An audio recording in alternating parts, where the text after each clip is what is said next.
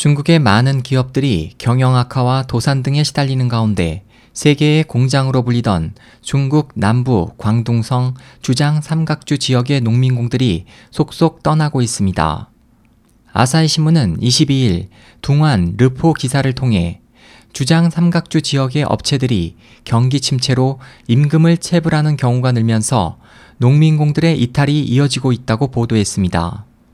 보도에 따르면 중국의 작년 국내 총생산 지디피 성장률은 육 점 구 퍼센트로 이십오 년 만에 가장 낮은 수준을 나타냈고, 무역액도 이천구 년 이래 가장 많이 감소해 제조업 중심으로 중국의 경제 성장에 앞장서왔던 주장 델타 지역이 큰 타격을 받았습니다.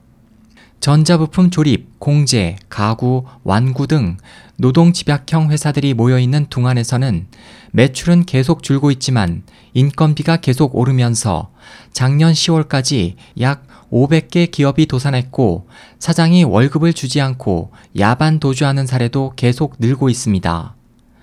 에스오에이치 희망지성 국제방송 홍승일이었습니다.